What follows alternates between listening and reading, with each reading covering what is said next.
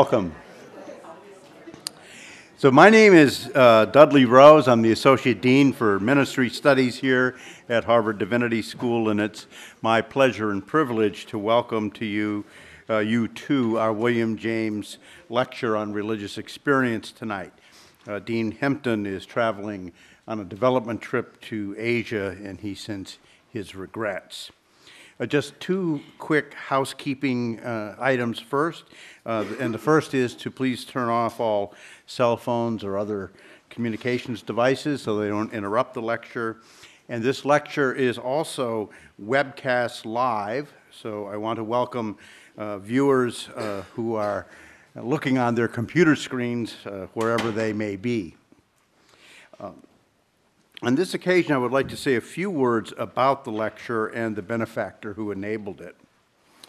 It, uh, the William James Lecture on Religious Experience uh, is annually given at the Harvard Divinity School.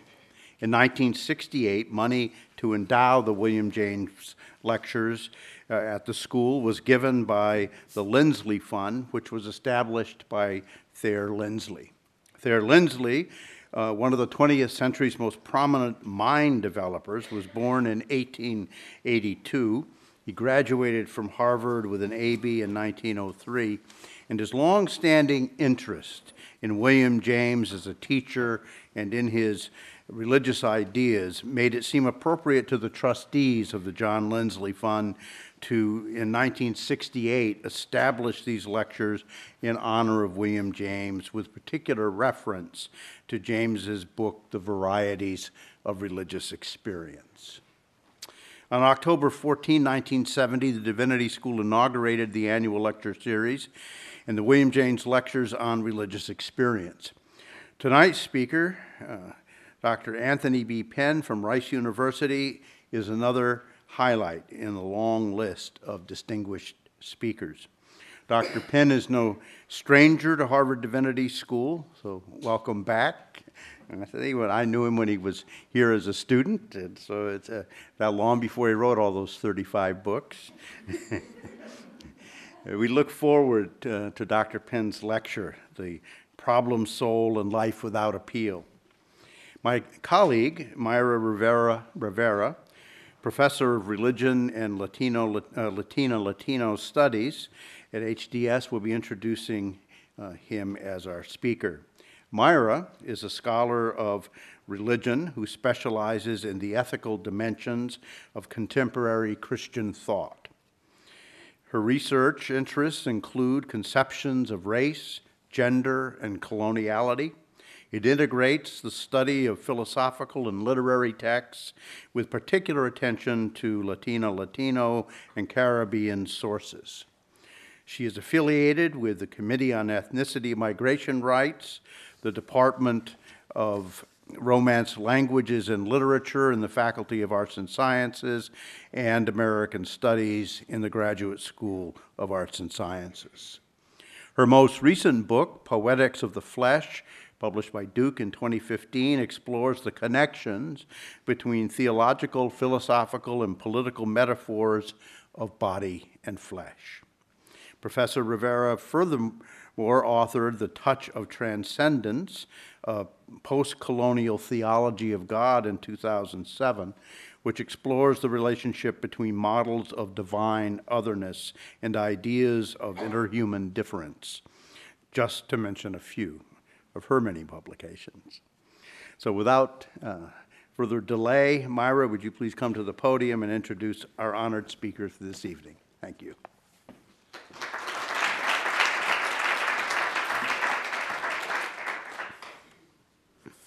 Good afternoon. It is really a privilege to introduce Anthony Pinn tonight.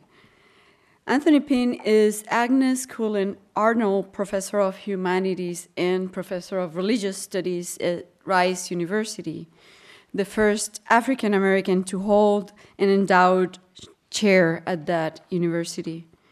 He holds a BA from Columbia University an MDiv and MA, MA from Harvard University.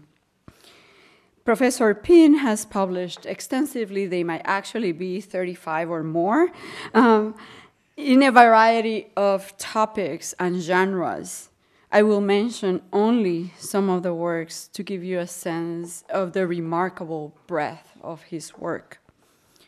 Professor Pinn is well known for his contributions to Black humanism, beginning with Why Lord, Suffering and Evil in Black Theology, published in 1995, and subsequently By These Hands, a documentary history of African American Humanism, published in 2001, African American Humanist Principles, Living and Thinking Like the Children of Nimrod in 2004, and The End of God Talk in African American Humanist Theology in 2012.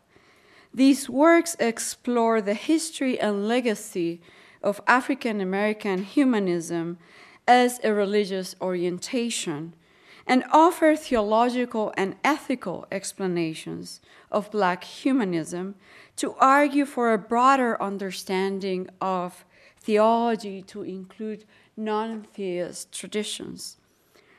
Terror and Triumph The Nature of Black Religion, published in 2003 argues that black religion is fundamentally a quest for the meaning of human existence against the backdrop of a history of dehumanization and terror experienced by African Americans.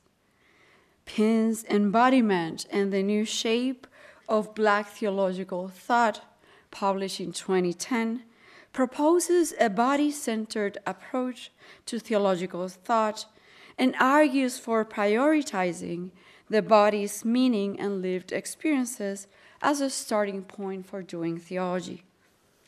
I should also mention a novel entitled The New Disciples. In addition to being a prolific and creative scholar, Professor Pinn seems to be everywhere at the same time addressing academic and lay audiences and still managing to be a committed mentor to graduate students and junior colleagues to which I can witness personally.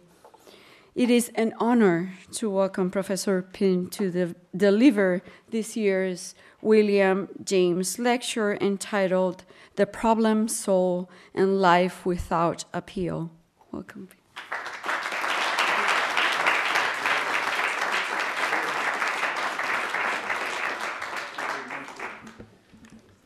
Good afternoon. Think you could do a little better than that? I traveled all the way from Houston, and it's warm there. Good afternoon. Ooh. I encountered a few of you before this afternoon, and you were generous and you welcomed me back. And it made me think I'm 30 years deep in this place. Harvard has been a influential element of my intellectual self understanding and my work for 30 years now. And some of those who taught me in this room are no longer with us uh, Ronald Thiemann, Richard Niebuhr, and my advisor, Gordon Kaufman, but others are still present. I, as an MDiv student, as I was thinking about MDiv programs, I, I don't think I would have come here if it had not been for Preston Williams. Before getting a letter in the mail, yes or no, Fred Lucas drove me from New York here just to talk to Preston Williams. And it was in his office upstairs that it, occurred to me this might not be such a bad place to be. That I'll get to think some thoughts. Understand, I was desperate to find a theological way to address what seemed to me an inhospitable world. And it seemed like this might be the place. 1982, before I met him, I met him. Uh, Cornel West. I was an undergraduate, desperate to make some sense of this, and a professor had me read you. And that, for me, was transformative. So, no, thank you. Thank you. Much love. But I'm, I'm delighted that you've decided to spend a little of your afternoon with me, what I'd like to do is wrestle a bit with someone who has haunted me as I moved from Buffalo to New York and New York to Cambridge, W.E.B. Du Bois. So we'll get to it. Before Du Bois described the double consciousness of African Americans, he first announced the cultural climate, or prevailing ethos shaping the historical moment. The problem of the 20th century, he writes in the forethought to the souls of black folk, is the problem of the color line. Reiterated numerous times throughout the book, this short but forceful line captured the racial logic of the United States post Civil War and shaped the public imagination of and expectations for the nation moving forward. It articulated a sense of embodied experiences wrapped in the garb of racial disregard, and its prophetic quality spoke what millions knew but could not articulate safely. This color line theory jibes so well with documented activities of a pervasive anti black racism, it became a frequently employed hermeneutic in both popular and academic analysis. While undeniably impactful and considered by many a complete framing of post Reconstruction developments, what the color line pronouncement points to is only one dimension of a dualism, what Du Bois references as the Negro problem. At the start of the first essay in Souls, of our spiritual strivings, Du Bois reflects Between me and the other world, there is ever an unasked question. Unasked by some through feelings of delicacy, by others through difficulty of rightly framing it. All, nevertheless, flutter around it. They approach me in a half hesitant sort of way, eye me curiously or compassionately, and then, instead of saying directly, How does it feel to be a problem? they say, I know an excellent colored man in my town. Or, do not those southern outrages make your blood boil? At these, I smile, or I'm interested, or reduce the boiling to a simmer as the occasion may require. To the real question, how does it feel to be a problem? I answer seldom a word. How does it feel to be a problem? With this question, Du Bois highlights the second dimension of the dualism, what I will call the problem soul, and would describe as a sensibility or posture toward the cultural climate of a historical moment defined by a vicious logic of racial difference as dangerous. My read of Du Bois suggests not that double consciousness causes the problem soul, but rather the problem soul is prior to the Negro problem. It, the problem soul, involves positioning of intent expressed through the African American's existential mo- movement in the world as a troubled and troubling figure, trapped by conflicting identities. While important to the larger argument, the problem soul has received limited consideration, and as a consequence, our understanding of Du Bois's aim with souls, his most popular text, is truncated. The Negro problem, framed as a cultural ontology of two-ness, is addressed in terms of social, material, and political alterations to public and private life, bent on making African Americans whole and functioning citizens. The problem soul, the diagnostic of concern to us this evening, however, entails a web of psychological, philosophical, social, theological, and affective vantage points constituting a posture that troubles such correctives to violent othering. Hence, understanding the problem soul requires a different strategy, a different framing. I suggest adaptation of William James's sick soul as heuristic for exploring the sensitivity to moral evil and the particular posture toward the world Du Bois intends by the problem soul. Suggesting the possibility of such a link doesn't push an unreasonable intellectual connection. To the contrary, Du Bois's problem soul viewed in relationship to James's sick soul, merely tags a connection that extends beyond more widely recognized overlap. My effort entails unpacking what biographers note in terms of Du Bois's use of popular psychological categories of two-ness, which is shadowed by James's hidden self or subconscious. Both the former and the latter escape our full grasp, just as Du Bois's duality avoids our efforts at unification. Ross Posnock puts it well when he says, With his poetic genius, Du Bois turned skepticism of stable selfhood into an indelible image of the African American's anguished psychic striving. Before moving on, I want to first acknowledge a point that will come up again and that relates to the anguished striving noted by Posnock. Simply put, the problem soul with first read might be thought to advise a nihilistic or fatalistic turn. However, this is far from what Du Bois intends. Rather than that, Du Bois can be said to operate consistent with moralistic absurdist sensibilities later exhibited by writers such as Nella Larsen and Richard Wright and theorized by Albert Camus.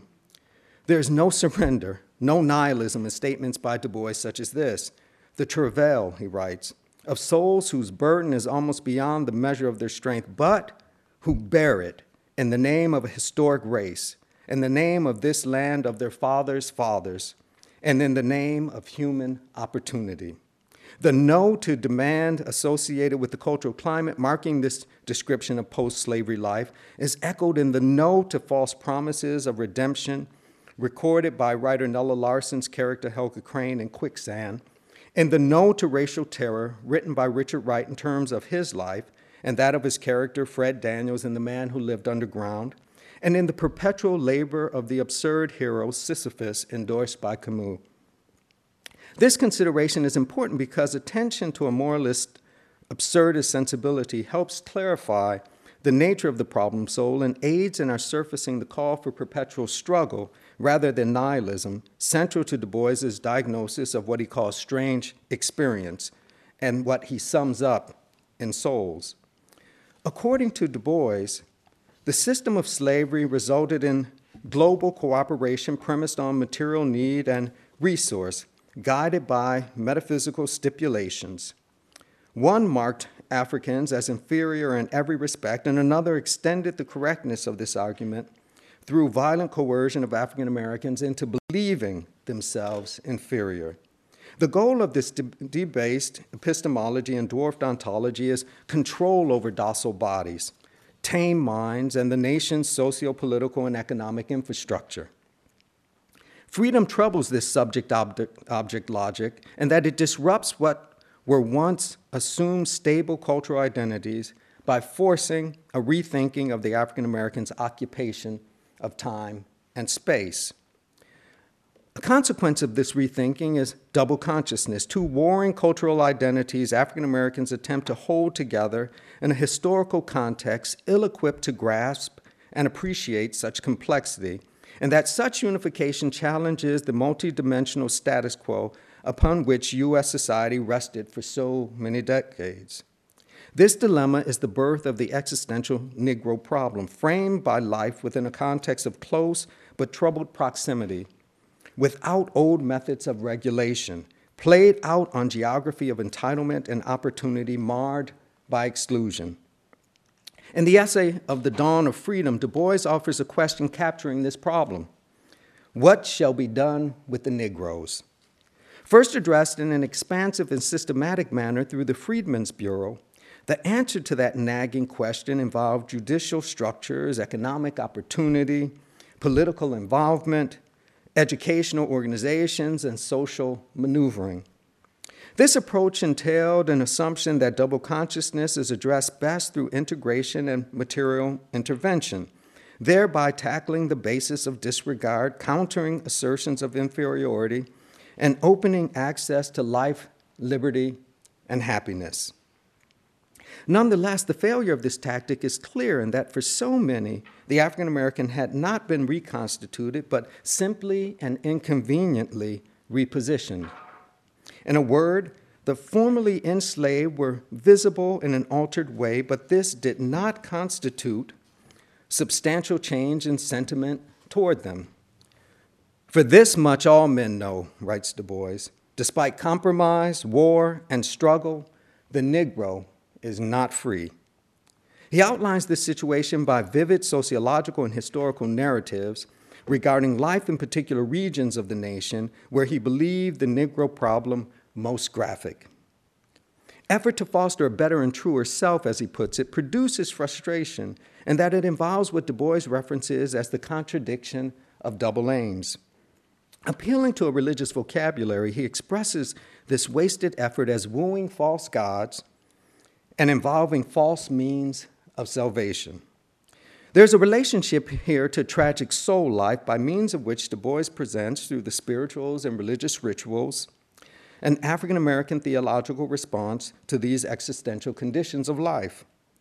Impact, if any, is short lived, as Du Bois hints at through the fiction undergirding the spirituals. Creating synergy between past and present, these songs wish for a future that does not come. Hence, they are for Du Bois sorrow songs, hauntingly beautiful sorrow songs. The spiritual communities in which these songs were housed primarily and the ministers who led those communities failed to impact the cultural climate that suffocated their aspirations. While Du Bois might know something of the genre before this transformation, he knew nothing of the context of creation, nothing of the hush harbors, nothing of the trauma of enslavement that provided the effective quality of the narratives. And he believed little of the theological assumptions embedded in lyrical content.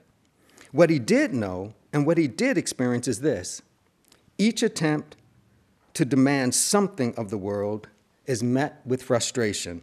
And so the Negro problem persist. What should be done with the Negro presupposes a prior consideration. How does it feel to be a problem? It's with respect to this question Du Bois presents the problem soul, which is conditioned, informed, and shaped by a particular cultural climate. What Du Bois references as a new philosophy of life associated with the technologies and strategies of racial deep disregard.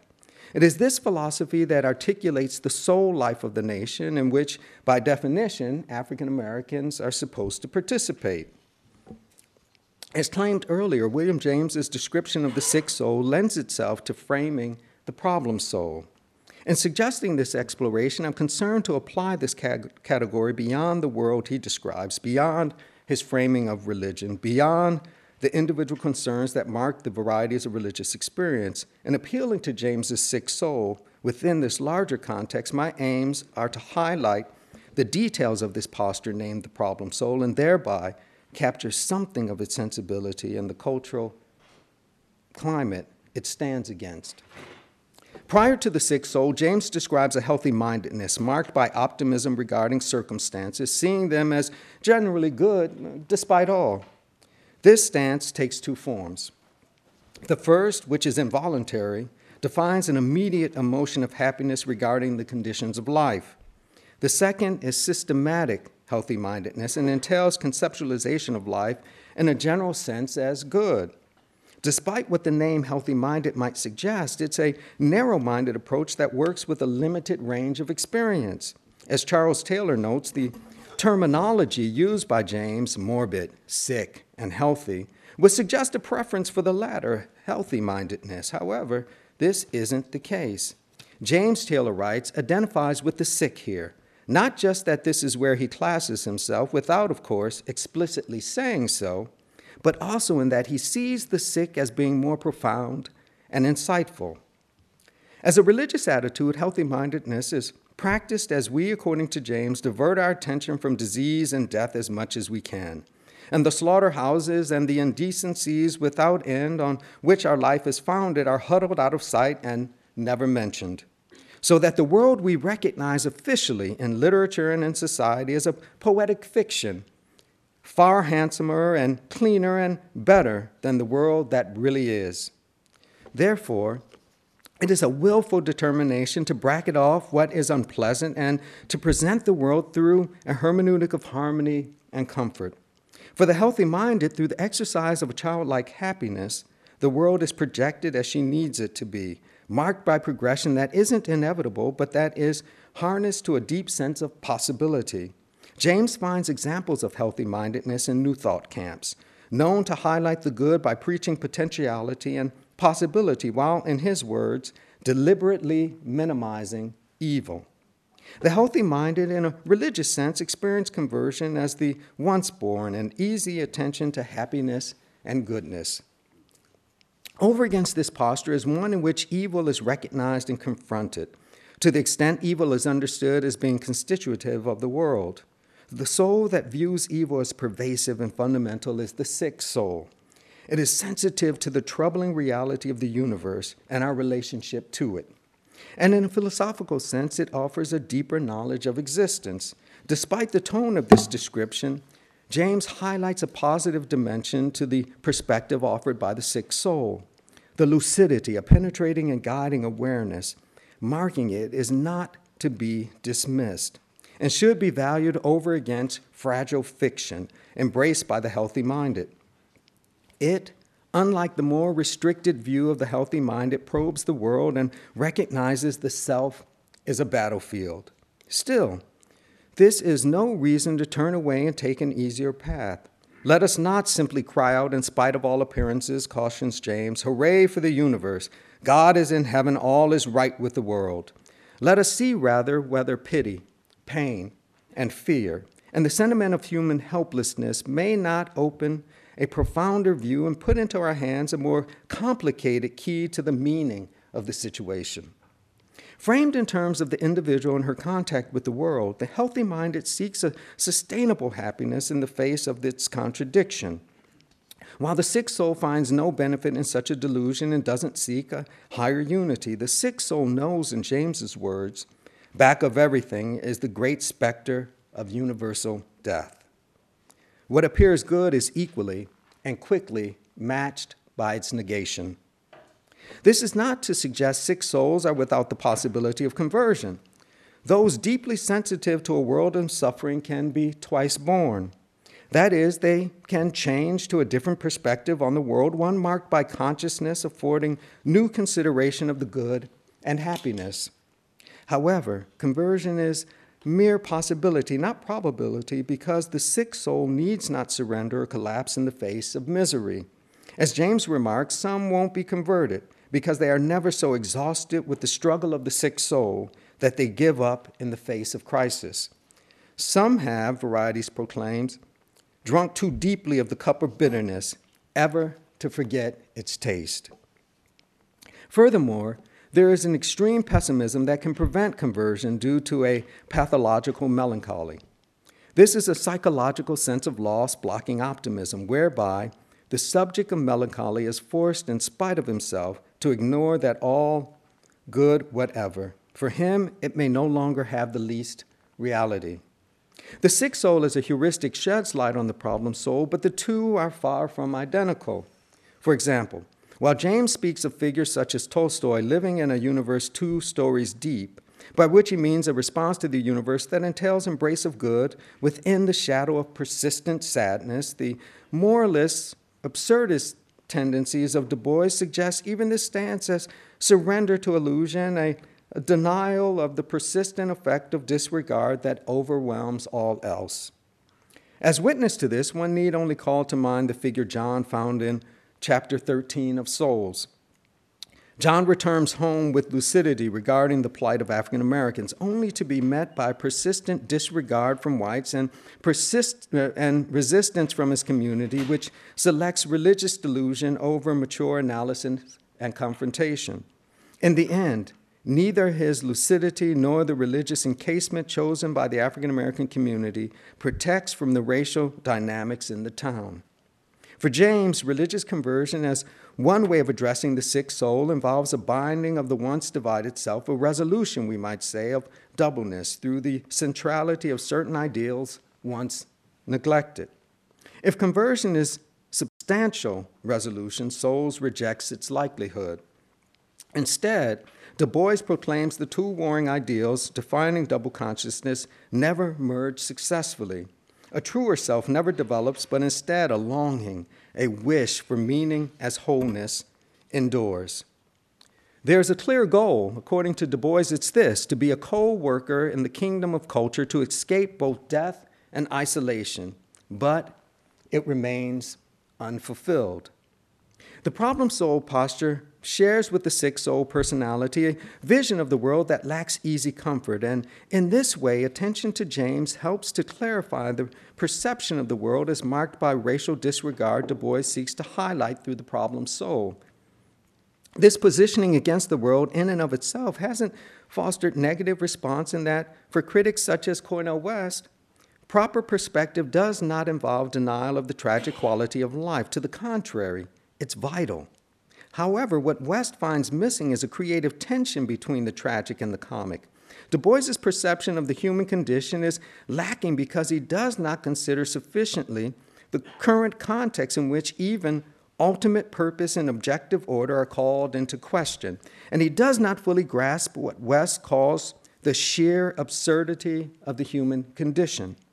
West assumes a type of fatalism in Du Bois stemming in part from his failure to engage adequately instead of paternalistically and dismissively the life and resource of the larger African American community. He is outside the circle of concern, so to speak, and therefore lacks a robust safeguard. Without ritual, cushioned by community or sustained by art, West cautions, we are urged towards suicide or madness. Yet, this community, complete with the resources West names, has also produced redemptive suffering models of response to absurdity of life that challenge persistent struggle. And instead, of, and instead promote a radical sense of the future that easily sacrifices the present and kills, so to speak, the possibility of a robust anthropology by diminishing human responsibility and accountability in the world, as well as by giving misery such high status. The ritual and artistic expression within African American communities, as Du Bois knows, is not always inclined towards self care and collective advancement. On closer inspection, the underlying issue, it seems to me, for West is a lack of attention to the absurdity of the world or a disciplined diagnosis of the historical moment. Not really those two. Instead, he challenges what he perceives as Du Bois's failure to find comfort and resolution within the collective life of the least of these. Du Bois appears at elitist and exceptionalist in orientation, and this inability to immerse himself fully in the rich cultural currents of black everyday life, writes West, constitutes the issue, because without this immersion, a sense of the tragic comic quality of life is impossible to grasp. Hence, the turn to classical education was betrayed by the theory of the talented tenth. Economic inclusion was marred by the tenacious nature of white supremacy, Cultural production, as Du Bois presents it, fails to do more than offer an apology for African American genius.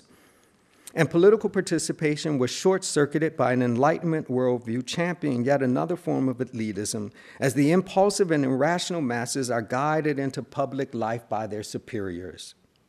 I argue, however, the cultural world of the everyday isn't really foreign to Du Bois. The difference with West is Du Bois's unwillingness to see in this resource a sustainable aid. This disagreement notwithstanding, even limited attentions to West critique points in the direction of the sensibility I really want to highlight. While not framing absurdity in the moralist absurdist manner I have in mind, West does promote implicitly the utility of this vocabulary in connection to Du Bois's perspective and souls. Consideration of the Negro problem, particularly in religious terms, entails a sense of hope funneled through faith and cosmic assistance, while the problem soul connotes a hope not hopeless, but unhopeful. Du Bois mentions this unhopeful posture in relationship to, de- uh, to death as physical demise, but it is just as applicable to the depth of disregard or ontological irrelevance, also marking encounter with the cultural climate associated with the world. To be unhopeful within this cultural climate raises the question of pain and suffering, but not as a matter of theodicy. Rather, the problem soul posture rejects grand unity of purpose, and this entails a stance much more in line with Camus' sense of struggle in life without appeal. Paul Taylor points towards this sense of struggle without resolution in Du Bois prior to his departure from Ghana. Du Bois, according to Taylor, offered to a friend what we might take as his final assessment of the perspectives of social justice. Chin up and fight on, Du Bois says, but realize that American Negroes can't win. Sharing West's desire to avoid passivity or fatalism, Taylor makes an effort to recast this statement as not a general denouncement of struggle as having a useful outcome. Instead, he reads Du Bois's pronouncement as an endorsement of Pan African striving for justice, as opposed to the more geographically limited push for civil rights in the United States. Taylor argues yes, Du Bois says American Negroes can't win, but he doesn't say Negroes as a global population can't win. The more expansive framing of the global African community involves rejection of America as the standard and instead urges embrace of pan African allegiances. Beside the mode of revision offered by Paul Taylor, Melancolia's response to loss is a manner in which some have attempted to capture the tone of Du Bois's diagnosis. Jonathan Flatley, for whom it can be a positive, argues melancholy is produced for Du Bois through white supremacy. Flatley discusses melancholia in relationship to Du Bois as a mode of disclosure, a look into the sources of melancholia, thereby producing a historical sense of the source of loss and an interest in the world. Yet, I'm not convinced this is the best way to frame the problem soul. What would constitute the prior object and initial situation against which the new situation is measured? Loss involves a change in posture, mood, and perception of experience, premised on something desired and once present, now gone and therefore mourned. What Du Bois articulates has little, if anything, to do with properly or improperly addressing loss. If anything, the African American is culturally constituted by a mode of misplaced nostalgia, consistent with the manner in which Camus captures United States self understanding more broadly. And as such, African Americans, at least as culturally or discursively constructed, are without the capacity for loss. The assumed sense of longing or loss is better described as existential disruption, affective, geographical, and physical ramifications tied to the failures of Reconstruction. Du Bois doesn't point to an original moment of wholeness, a location once beyond the grasp of racial disregard. No. He poses the question of unendingly warring identities within a cultural climate of violent difference shaped by vivid awareness of absurdity akin to this consideration What do objects of history lose or gain? It's true that the spirituals or sorrow songs, as Du Bois names them, hint at what might be thought of as a sense of longing. Of course, there is individual loss through the tactics of white supremacy and Jim Crow, but even this isn't connected to a remembered past of equality in the United States now longed for. Jim Crow over against enslavement produces not melancholy, but a deep sense of racial disregard as already and always, speaking not to loss, but to the overwhelming presence of white supremacy impinging on every dimension of collective life. Furthermore, religious melancholy, as James defines loss, meaning doesn't apply either. Melancholy is a mode of personal sin or as fear generated by the radical evil marking the world as lacking grand significance and devoid of meaning, all tied together by our modern style, as Charles Taylor frames it, do no better a job capturing the sensibility of the problem soul. These two, personal sin and fear, suggest longing for an alternate, a different relationship to the world that is missing but plausible. By means of this posture, known as the problem soul, personal sin is moot and fear is an intimate dimension of disregard. There's no ritualization of loss. Available to the problem soul are only thought and habits of revolt without resolution, a resolve only to recognize the absurdity of encounter with the world. Charles Long might be said to come closest to offering a useful way to position Du Bois in relationship to melancholia. Long, in his 1975 William James lecture, reflects on varieties and questions the ability of James's once born and twice born framework to, as he puts it, bear the weight of the cultural experiences of the Americas, much less the experiences of humankind. The values and meanings accorded life within a context of racial disregard require recognition of a different source for the twice born soul. It is this different source Long means to address through his discussion of the negative element of religious experience. Moreover, through religious experience, the oppressed push back towards primordial experience and histories, that critique of modernity and its metaphysical categories used to recreate the other. This second creation or reinvention is, for Long, what Du Bois intends by double consciousness. Furthermore, unlike the dread experienced by James and his father, the dread Du Bois chronicles in the essay on the faith of the fathers might be said to involve re evaluation of, or better yet, the compromised stability of the second creation, opening the possibility of a prior meaning as the persistent separateness of conflicting identities impinges. Religious experience within the context of a new formulation of community addresses a sense of first creation, the self prior to the logic of modern racial disregard, as a new form of human consciousness. And the political struggles within these newly formed communities speak to the forging of space in which to exercise this new consciousness. It is a crawling back for long, away from the second creation to a first, which is loss of destructive significations of identity and meaning. This loss, then, is rejection of the second creation, the modern articulation of limited metaphysical black worth. Despite Long's modifications, a feeling of loss assumes integrity of a past experience foreign to African Americans as a consequence of anti black racism and its structuring of discourse. Perhaps this is why the cargo cults to which Long points entail unfulfilled resolution sought through material acquisition. The religion of the oppressed, as I read Long, offers conversion, one grounded in the historical consequences of American culture, but conversion nonetheless. Yet for Du Bois, there is no possibility of conversion. There is no salvation, no, not even the type to which Long points. And as described in Souls, the religion of African Americans involves not a crawling back, but rather an embrace of the second creation, an unwillingness to confront structures of disregard, but instead thinking theologically about second creation as a mode of theodicy resolved through address of personal sin and the mysteries of God's will. On the micro level, with the death of his son, there is a poetic quality offered through personal pain and angst that lends a softer meaning to the misery of disregard. Du Bois says, I saw his breath beat quicker and quicker pause. And then his little soul leapt like a star that travels in the night and left a world of darkness in its train.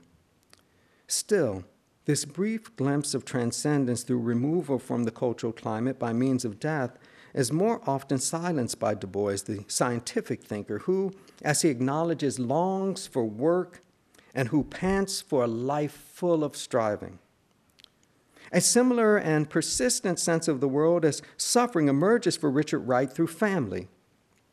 My mother's suffering, he writes in Black Boy, grew into a symbol in my mind, gathering to itself all the poverty, the ignorance, the helplessness, the painful, baffling, hunger ridden days and hours, the restless moving, the futile seeking, the uncertainty, the fear, the dread, the meaningless pain, and the endless suffering. With these examples in place, what James says about evil is applicable, I think. The moral arrangements of life are filled with moments in which radical evil gets its inning and takes its solid turn. However, as Du Bois outlines the cultural climate, this turn seems perpetual. The silence with which our requests and questions are met entails persistent absurdity.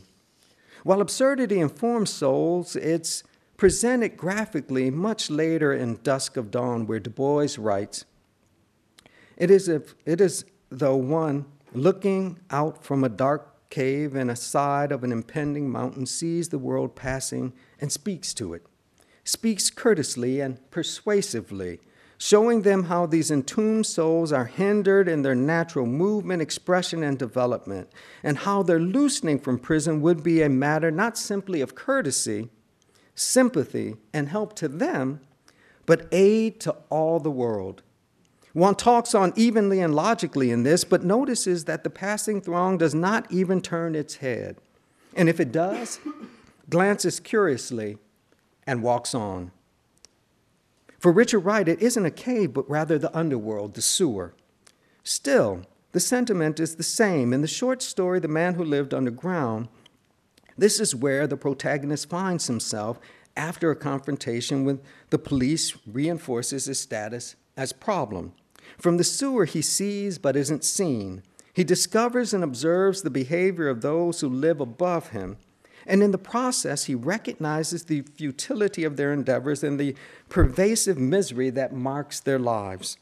Du Bois notes that the cave as a tomb, and Fred Daniels, the protagonist in Wright's story, sees and feels death around him, from the baby floating by in the sewer water to the work of the funeral parlor, the dead animals in the butcher's shop, the suicide of the security guard. What humans seek, they cannot have. This is evident for Daniels as he watches people in a type of church worship service also familiar to Du Bois. Observing them was painful, more penetrating than the ache of his body, because he knew what they refused to acknowledge. A deeper pain, Wright narrates, induced by the sight of those black people groveling and begging for something they could never get, just churned in him. There's no comfort, no assurance offered. Lucidity, like other conceptual maps offered in Souls, is doubled. In addition to lucidity regarding the workings of the world in general, Du Bois also alludes to lucidity in terms of a type of clairvoyance, allowing African Americans to see both their context and that of whites. The latter is a deep observation. The most telling presentation of this lucidity is in The Souls of White Folk, an essay in Darkwater Voices from Within the Veil. There, Du Bois writes, I see these souls undressed and from the back and side. I see the working of their entrails. I know their thoughts, and they know that I know. And yet, as they perch and strut and shout and threaten, Crouching as they clutch at rags of facts and fancies to hide their nakedness, they go twisting, flying by my tired eyes, and I see them ever stripped, ugly, human. Rejection of a source of appeal deconstructs the religion of whiteness and exposes its human inner workings. A theodical formulation of collective life advantaging whiteness is replaced with an anthropodicy of fragility. We, Du Bois concludes, look at him clearly with world war eyes and saw simply a human thing, weak, pitiable, and cruel, even as we are and were. These supermen and world mastering demigods listen, however, to no low tongues of ours, even when we point it silently to their feet of clay. Nella Larsen's central figure, Helga Crane, in the novel Quicksand, consistent with the problem soul posture, finds strength in the awareness of the absurd. Never could she, Crane acknowledges to the reader, recall the shames and often the absolute horrors of the black man's existence in America without the quickening of her heart's beating and a sensation of disturbing nausea. It was too awful. The sense of dread of it all was almost a tangible thing in her throat. Nausea for Larsen doesn't connote merely a biological discomfort, but rather there are larger considerations tied to metaphysics. Crane names the absurd. I want to frame this naming in terms of Camus, who understands the similarity between Sartre's sense of nausea and what he, Camus, means by absurdity. Think of Crane's response to others and herself in light of Camus' framing of the absurd. He writes, this discomfort in the face of man's own inhumanity, this incalculable tumble before the image of what we are, this nausea, as a writer of today calls it, is also the absurd.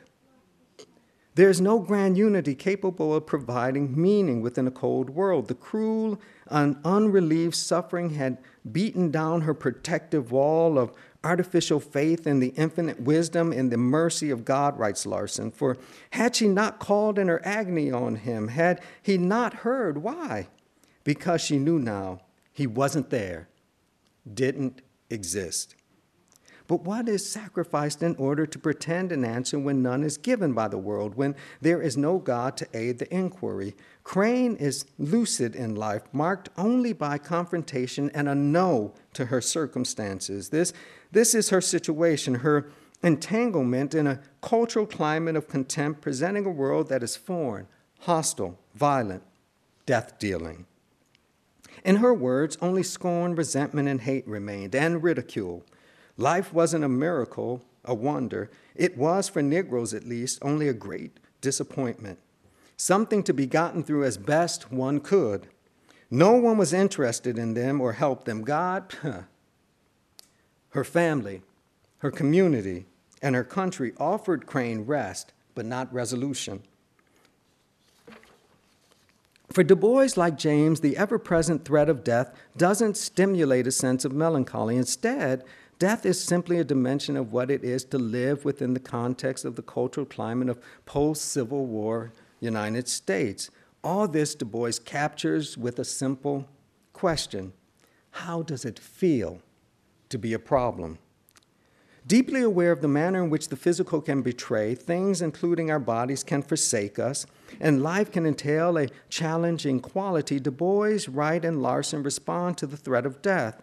Du Bois, particularly in terms of double consciousness, can tend to romanticize this body, highlighting its dogged strength over against the destructive qualities of the cultural climate. Still, he recognizes with Alexander Crummell and Burghardt Du Bois' son the fragility of embodied bodies. The body, a compromised form, is subject to death. And the problem soul never loses sight of this dimension of the cultural climate's effect. Awareness of our circumstances in the world helps to avoid what Daniels laments as he views, unobserved by them, people in a movie theater. Watching them laugh at the screen, he recognizes they are unaware of the manner in which they mock themselves shouting and yelling at the animated shadows of themselves. To the extent they lack awareness, they were children sleeping in their living and awake in their dying. All Daniels encountered, as well as the items he stole, offered life no meaning. In his hands, money became wallpaper in his cave. Watches, wall ornaments, and diamonds floor covering in his hole below the surface. Life death, and the material trail between them did not constitute a relationship to the world. While not exactly sleeping in or living and awaking or dying, Crane does wrestle with metaphysical and existential dilemmas posed by the intertwined structures of being and not being. That is to say, both Crane and Daniels, like Du Bois, are sensitive to physical demise, sleeping in their living, as well as metaphysical death, awake in their dying or ontological relevance tied to the cultural climate guiding the historical moment. Religion and its theological probing of the world for Larsen through Crane, Wright through Daniels, and Du Bois through at least the story of John offer nothing substantive. Theological arguments don't wrestle meaning from a silent world. Instead, religion prompts what Wright calls eternity anxiety.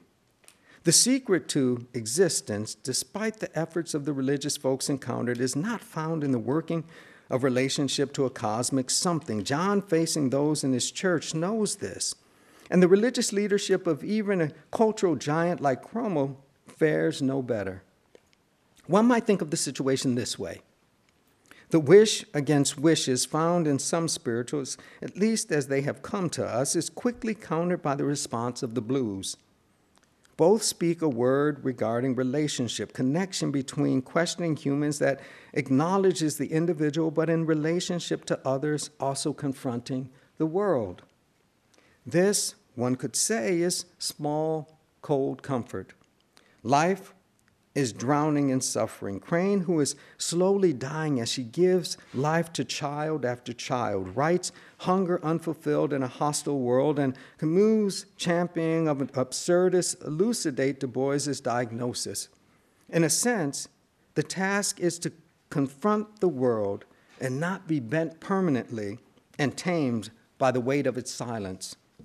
As Sisyphus prepares to continue his unending task of rolling his stone as punishment from the Greek gods, he, Camus narrates, reaches a point at which the stone is rolling down the hill, and he turns to follow it, to undertake his task yet again. He knows the labor ahead of him and its perpetual nature, but this doesn't break him. Rather, this awareness is his resolve and fixes his posture toward the cultural climate, marking his existential situation. Sisyphus' stance and the posture called the problem soul are similar. He has his gods to challenge through his persistence. Although this does nothing to change his lot, he gains no quarter in the process. the lucidity, the awareness of his condition, and the nature of his relationship to what is beyond him speaks the problem soul. It is his posture toward the world. In the telling, both Camus and Du Bois are sure. If Sisyphus is Camus' absurd hero, the posture toward the world that defines him is captured at the turn of the 20th century by Du Bois's problem soul. Thank you.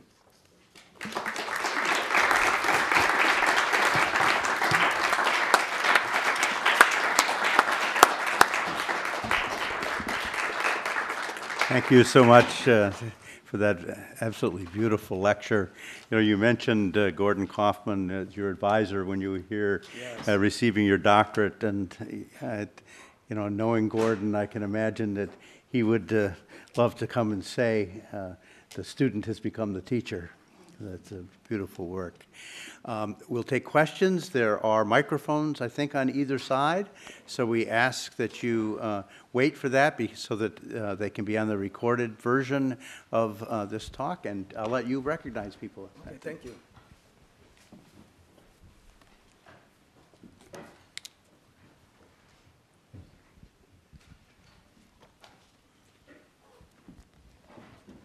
This is easy.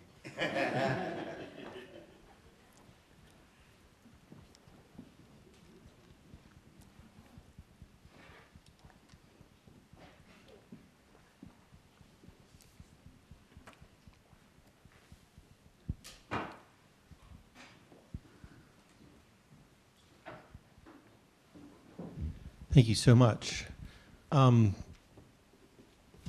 but kind of bleak in the end. So, uh, can you can you give us a little more hope than what you've left us with, or is that really where you're going to conclude? Well, we disagree. I don't see it as bleak. I- If we have to talk in terms of hope, for me, the great value, one of the reasons I turn to Camus is that there is something substantive here. This man says that, but he's also involved in the war effort, right? He's with the resistance. He's doing a kind of work that the existentialists aren't doing, right? So he is about the business. A- And so I find within this sort of framework, something valuable in the proposition that we do because we can, not because outcomes are guaranteed. This may change nothing, but it's what we can do. Within that, I find something that is deeply alive and something that is just deeply motivating. And if we use the language of hope, it's this is where the hope is found. We do this work not because it will change anything, but because we can. In part, this is my turn from, from the kind of theological propositions with which I grew up in Buffalo, New York. Right? You do because at the end you're going to get something, right? Either here or there, but you're going to get something. You do because there are outcomes guaranteed. The arc of the moral universe is long, but it bends towards justice. This, it seems to me, is a, a, a much more difficult proposition. But I wouldn't call it bleak.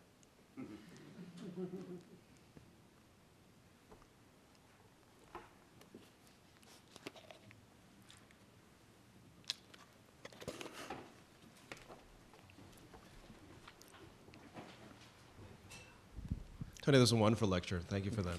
Um, so I, I was thinking in regard to your invocation of Sisyphus and Camus, and thinking about Du Bois talking at the end of The Souls of White Folk about the white Prometheus, right? And, he, and, he, and, he, and his defiance to the white Prometheus is what? I am black. Because he, he says, you know, why do you eat your own vitals? You know, like why, you know, and, and so can you square that defiance, that Du Boisian defiance to the Camus uh, Sisyphus? Well, the fact that this punishment doesn't break him, this is the intent, right? That he has defied the gods, that this is the man who doesn't want to die, right? He tricks them into letting him back into the land of the living because he says he's going to reprimand his wife for not giving him a proper burial. And he tricks them, yeah? So this punishment is meant to break him. And the fact that it doesn't break him, it seems to me that's the moment of commonality, that it does not break him. Right? And how does, how does Camus end that really short essay in the volume? Right? He gives us this one must imagine Sisyphus happy. there's something in that lucidity Yeah. which is what we get. Often I've, I've turned, rather than to Sisyphus, I've turned to Nimrod. I think Nimrod gets a raw deal. I think there is something extremely compelling about Nimrod. Doesn't matter that the tower fails, that's irrelevant. But the ability of this person to harness the imagination and the energy of the masses, for me, is deeply compelling. Yeah, I want to thank you for a brilliant presentation. Anytime I hear you, I'm always pushed because you and I are very much in a similar zone. You may not call it bleak, but it's certainly tragic comic, and it's mm-hmm. certainly, well, I can't use the word Trump anymore. It forecloses. it certainly forecloses Christian consolation and so Yes. forth. But I, I want you to just very briefly give us a sense of your sensibility. Let's say vis-a-vis Du Bois. When Du Bois is late Victorian, he's mm-hmm. Edwardian, he's a disciple of Goethe, and he never meets the challenge of Kafka, of Chekhov, of Beckett. He doesn't engage modernist despair as a result of World War I and so forth. Now, myself, I begin with the blues, which is already tragic comic, and therefore I resonate with Chekhov and Beckett, but with a Christian sensibility. I hold on to the Christian stories, but it is very, very threadbare because I'm in the same space that you are. Mm-hmm. How do you give us a brief genealogy of your own wrestling with your connection to Sisyphus as rendered mm-hmm. by Camus or Nimrod or the ways in which you mm-hmm. do continually have a praxis? Because, I mean, Beckett did more for resistance than a lot of the Yeah. Christian French folk did. Yeah. And that's very important to keep in mind. He's, he's risking his life every day. So he's doing something in, the, in the face of the catastrophe of evil of his day, of Nazism and so on. But give us just a brief a sense of your sensibility vis-a-vis a, a Du Bois, let's say, on the one hand, or even my own little humble witness in terms of, uh, of, of truncated uh, Chekhovian Christian sensibility in the light of overwhelming catastrophe. Du Bois taught me the value of open questions. Right? That there is, there, there, there's something, there's a usefulness in critically engaging. Right? And, the, and the critical thought is valuable regardless of the answer you come up with. The, the fact that you probe the world has deep significance, right? So that I take away. One of the things, one of the many things I learned from you is the, the value of the spirituals, right? And the value of the blues, but really coming of age in New York and in Harlem, for me it was hip hop. What the blues did for you, hip hop did for me. Right? Just think about this early development, right? It's like a jungle sometimes it makes me wonder how I keep from going down. There is a perception of the world that isn't defeated, right? That they understand the condition of life, but they don't surrender to it. They confront the world without blinking. They don't flinch. And for me, that was empowering. That was just it, it gave me something beyond a, a, a grammar and vocabulary for speaking to the world, regardless of whether or not I got an answer. They gave me a way of framing the questions. They gave me a way of seeing the world, right? Seeing a world that I had not been open to in Buffalo and hadn't been open to at Bridge Street AME Church. But they gave me a way to see this world. And some of my dissatisfaction was premised upon seeing the world as I had never seen it before and, and giving it my theological pronouncements without effect. I'm the youth minister at Bridge Street AME Church, and my kids are dying, literally dying. And the language I offered them did not give them a way to capture the world in which they lived.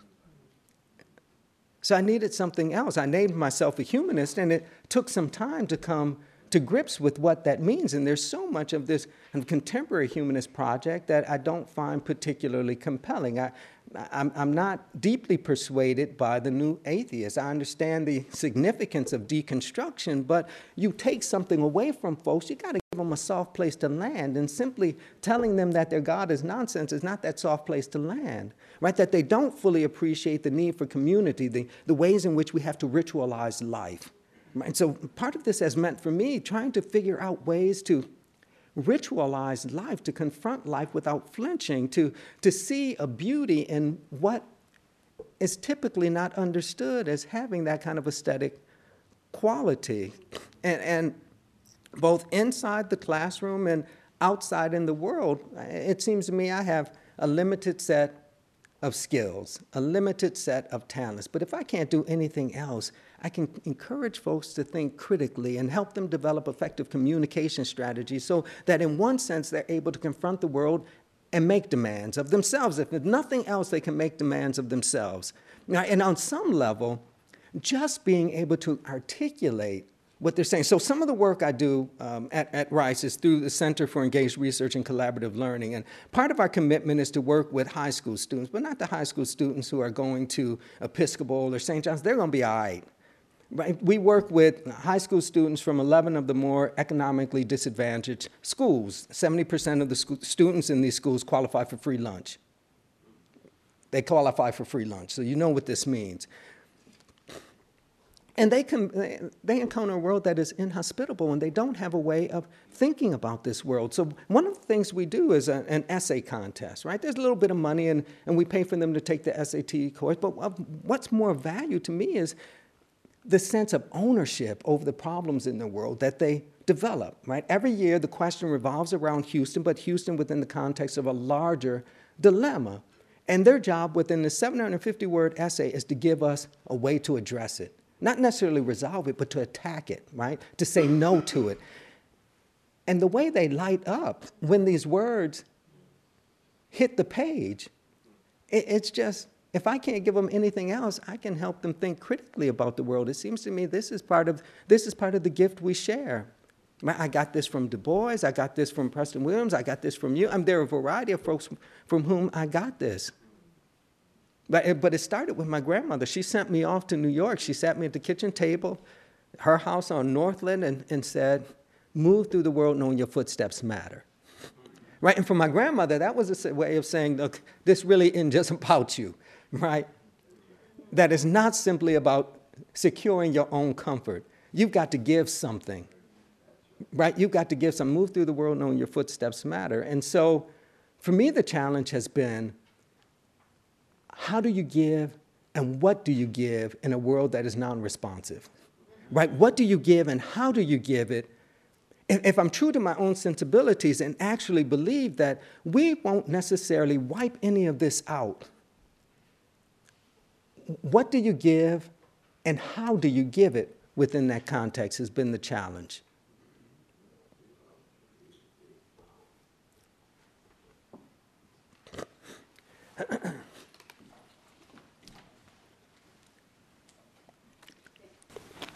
Thank you, Dr. Pinn, for uh, the talk. I have, um, so prior to, coming here, we were in a, in a Du Bois seminar, and uh, we were talking about freedom. And uh, I can't get that out of my mind, so I want to kind of bring that previous discussion into, into this discussion. So I, I wonder whether you see the connection between the notion of being unbreakable and being free. And um, I want you to give me kind of a positive argument for that connection between the two, and I'm going to tell you my worry. Um, so in some ways, I see that there's a difference between um, having a posture towards the world and having a position in it. And I think that as far as desiring, I, I would not be satisfied with just the posture itself. And I know you don't want us to think about, you know, the end goal or whatever, but just satisfa satisfaction. I just don't want a posture, I also want a position. Um, so that's one worry. Um, and then another worry is, in some ways, I think, uh, particularly in the contemporary times, we praise being unbreakable, and I think that praise obscures the, the structural climate that even makes it so that we have to aim for that. So I just wonder if you could give me a mm-hmm. positive mm -hmm. argument about the connection between freedom and, and I can give you an argument. Okay. I'm not quite certain what to do with freedom. I know what to do with struggle. I know what to do with striving. I'm not quite certain what to make of freedom. And I'm with you. I'm, I'm, what I'm concerned with is not simply a posture towards the world. My argument, though, is that this posture towards the world informs and influences, it shapes the kind of actions you take. Right? And, and my argument tonight, in part, has been that we've, we've misread Du Bois, that this doubling takes place throughout, and that we fixated on the Negro problem and have not given attention to that second half of the dimension, the one that Du Bois isn't quite certain how to resolve the problem soul, the Negro as problem. And, and, and from my vantage point, what we've ended up with is a sense of the work socioeconomic and political transformation. We got a sense of the work based upon the problem, uh, the Negro problem, but we've not gotten a sense of what Du Bois wants to tell us about posture towards the world, the cultural climate in which we find ourselves. And, and, and so I want to give some attention to that. But again, I would agree with you. It's not simply the posture, but my argument is the posture really determines the actions. I, I think where we disagree now and we'll probably disagree tomorrow and the day after is to what extent this needs to be outcome driven. For me, this, this does not need to be outcome driven. It should not be outcome driven. It's about the struggle itself. It's the struggle is perpetual. I've been saying that for 13 years now, that it's, it's, about, it's about perpetual rebellion, not the outcomes. Can, can one be free in being unbreakable? Well, Not even focusing on the outcomes. Yeah. right? Well, I'm, I'm, not, I'm not certain what to do with freedom. So you clearly have a, you have a sense of what that entails. So share that with me. No, I, I, I don't. I don't. Um, I don't. I don't think I do. Um, I mean, in some ways, I guess uh, my intuitions is that, I mean, just the fact that I am unbreakable or this thing did not break me in some ways um, expresses some sense of freedom, right? Someone was not able to dominate me, whether that's dominate my emotions or dominate my choices or my resolve. And so, in some way, I was able to act, exercise some type of freedom in making the decision to be unbreakable or in the way in which I view the world. And so, in some ways, I guess that's where I can see one aspect of the connection in some sort, without even focusing on on outcomes in some way. Um, but that's my immediate thought. Yeah, my take isn't so bright and cheery, right? That Does this I sound think- bright and cheery? For me, it does. but I, I think we are already and always impinged upon. Yeah. And the question for me is are we aware of that lucidity? Are we willing to say no to it despite our ability to end it or not end it? Are we willing to say no to it, to struggle against it, regardless of what happens based upon that struggle? But we are already and always impinged upon.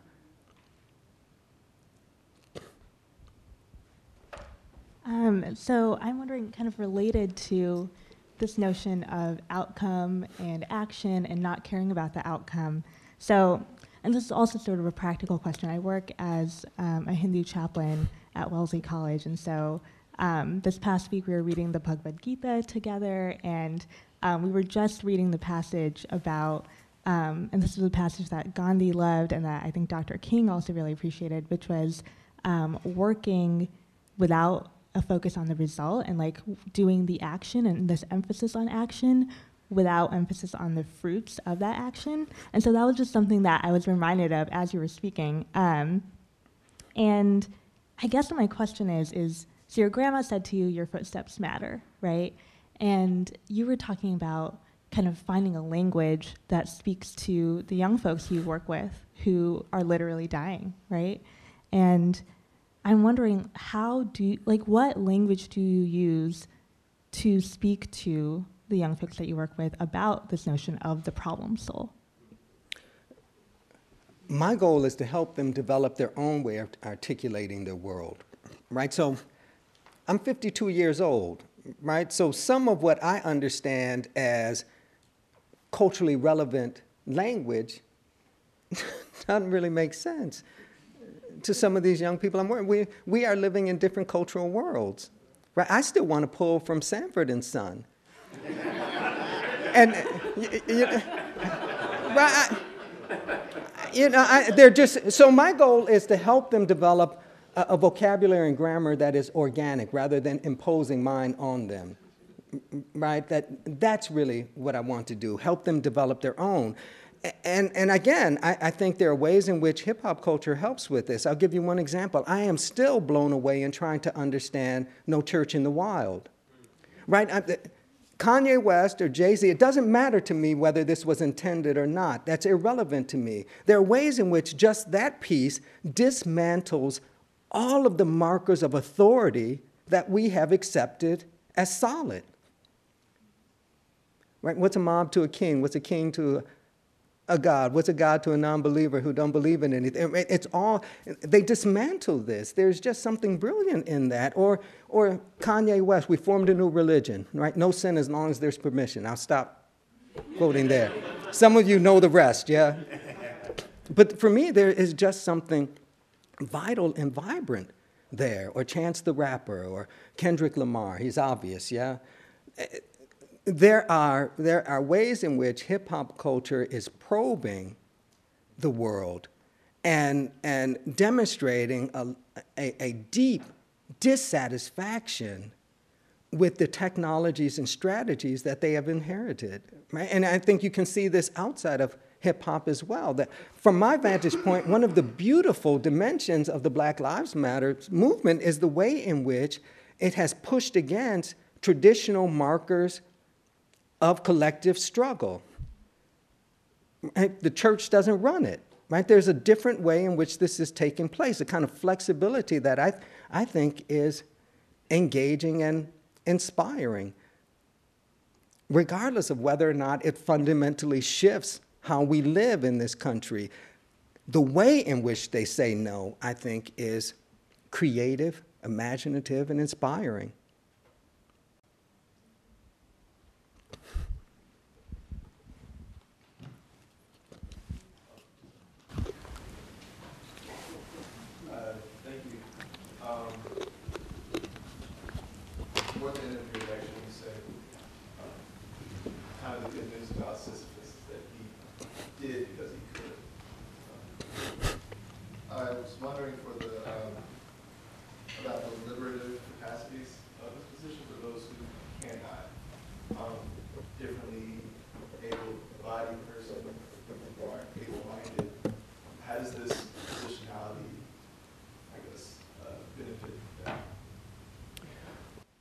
You mean my, my take on the problem soul?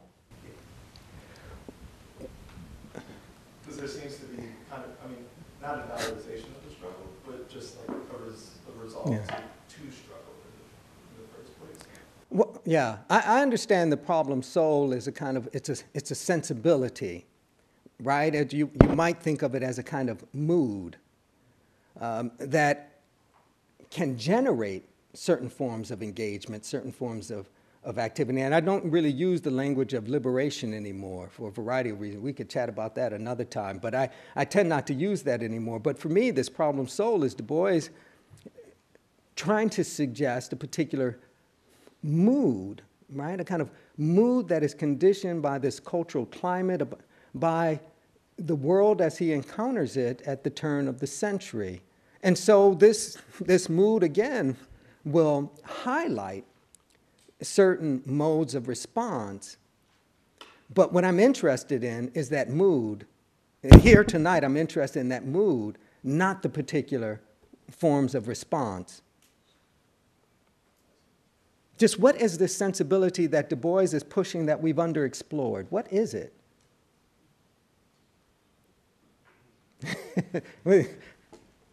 I guess I was, I mean, more. You got me thinking about um, the language that we guess what language, how would you shape this language to speak to someone who, know, for some reason was, was not able to, to struggle in the ways that Du Bois says that we should struggle? Well, but again, I'm interested in what he understands as the proper posture towards the world, the sensibility that informs, not the modes of action he endorses in the book because they all fail. Right? Every form of activism within souls fails. So I'm not really pushing that. And my suggestion would be if this posture makes sense, right? If the way in which I'm framing the problem soul and trying to extend it makes sense, then the question becomes based upon where you are in your world, based upon the range of experiences that are your experiences, what, what, are, ways, what are the ways in which to talk about that that makes sense? right? How do you talk about that in a way that is true to who you are? I, I, I- I don't have a vocabulary to suggest, m- right? Sure, sure. I think we can take one more question.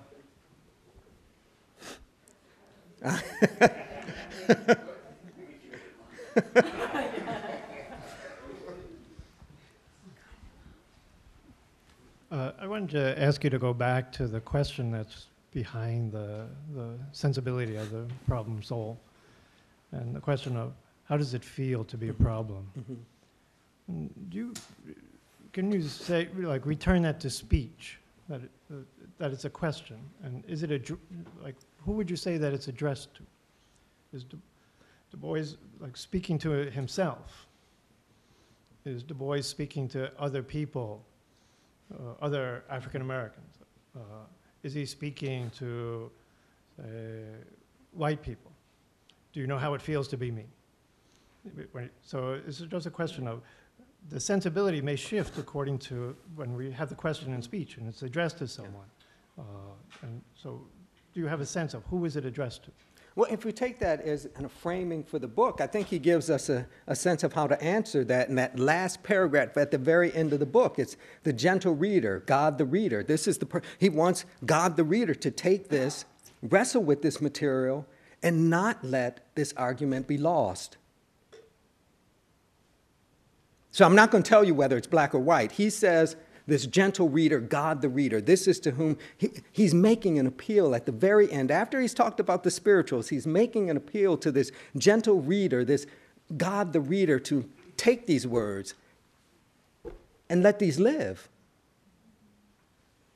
That's how he ends it. So that's how I'm going to answer your question. What a, what a great place to end. Thank you.